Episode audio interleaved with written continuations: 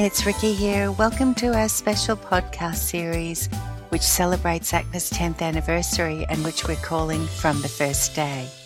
On the 10th of January 2011, we commenced ACNA with 31 employees, many of whom are still with us today and who will be sharing their stories with you.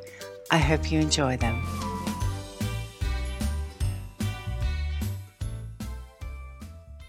Shane, welcome to ACNA Open Mic. Thank you for having me. Oh, so exciting because you are on our special series, which is all around from the start because you started with ACNA 10 years ago. Yes, I did. Day dot.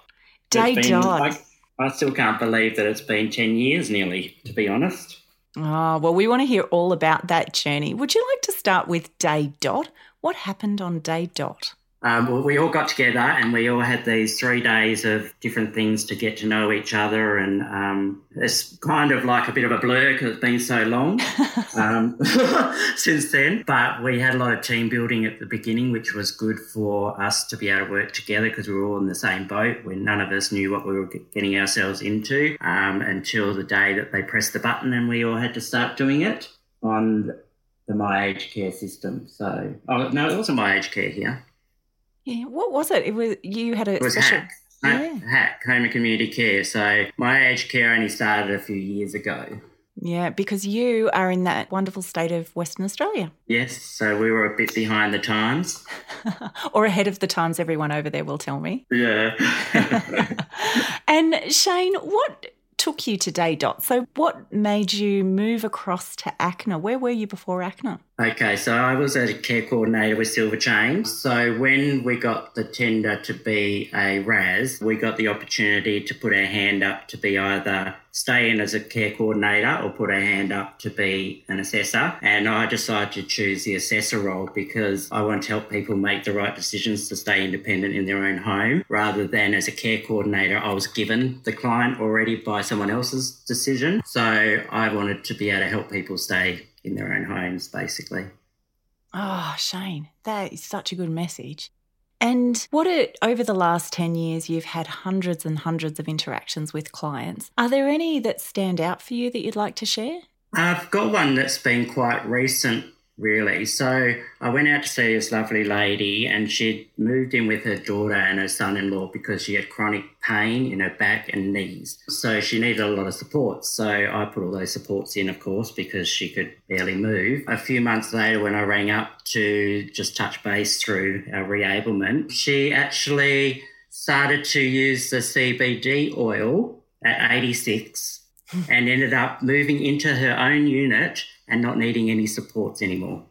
Oh, that is amazing. Yeah, so she went from having showering, physio, domestic assistance, shopping assistance, transport to being able to drive again, do her own shopping. She brought a new unit, set it all up. It was really nice to hear that she got through that because I remember how much pain she was in when I did the assessment. Oh, congratulations, Shane. That that what an awesome story. Yeah, we get a lot of good ones like that. I guess a lot of the reablement stuff is more with me with social side of things because a lot of people don't go out of their homes very often. And I believe that um, the social is more important than any other supports because if you keep socially active, it keeps your mind and body active. Oh, that is a great message. It would be remiss of me not to ask, and I'd get feedback from listeners about your mm. first bicycle if you would like to recall that memory for us. oh, well, I, my first bike was a three wheeler. I can remember I was probably about four or five. And um, the funny part of it is, is that I used to see the kids in the street making um, bike ramps and going flying up over these bike ramps. And mum said that I had my ramp set up and I kept going up and just falling straight over the top because of the four three wheels instead of the two. And she said that I just should just watch me go up and do it and fall and up and do it and fall. And I just kept doing it. uh, so I, I'm a bit like that in life. I keep trying and trying and trying and try and get it done. Oh, good on you, Shane. And I've got a great visual now of you as a four year old.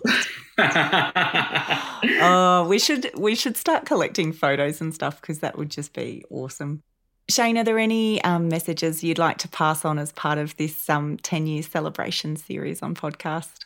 Well, I'm just grateful that I can do this job, to be completely honest, because I get to make a difference in people's lives every single day. And I started off working in nursing homes. And when I was there, there were people in the nursing home that could have been managed at home with some support. So I get to help those people stay independent and stay in their home and not have to go into care um, like it used to happen in the past. It was just easier for them to do that. Oh, good on you, Shane. I'm, I'm touched. I'm sitting here going, oh, I'm lost for words. Thank you so much, Shane, for your time on podcast. Thank you again and enjoy your 10 year celebrations. I will. Thank you so much for um, involving me in this.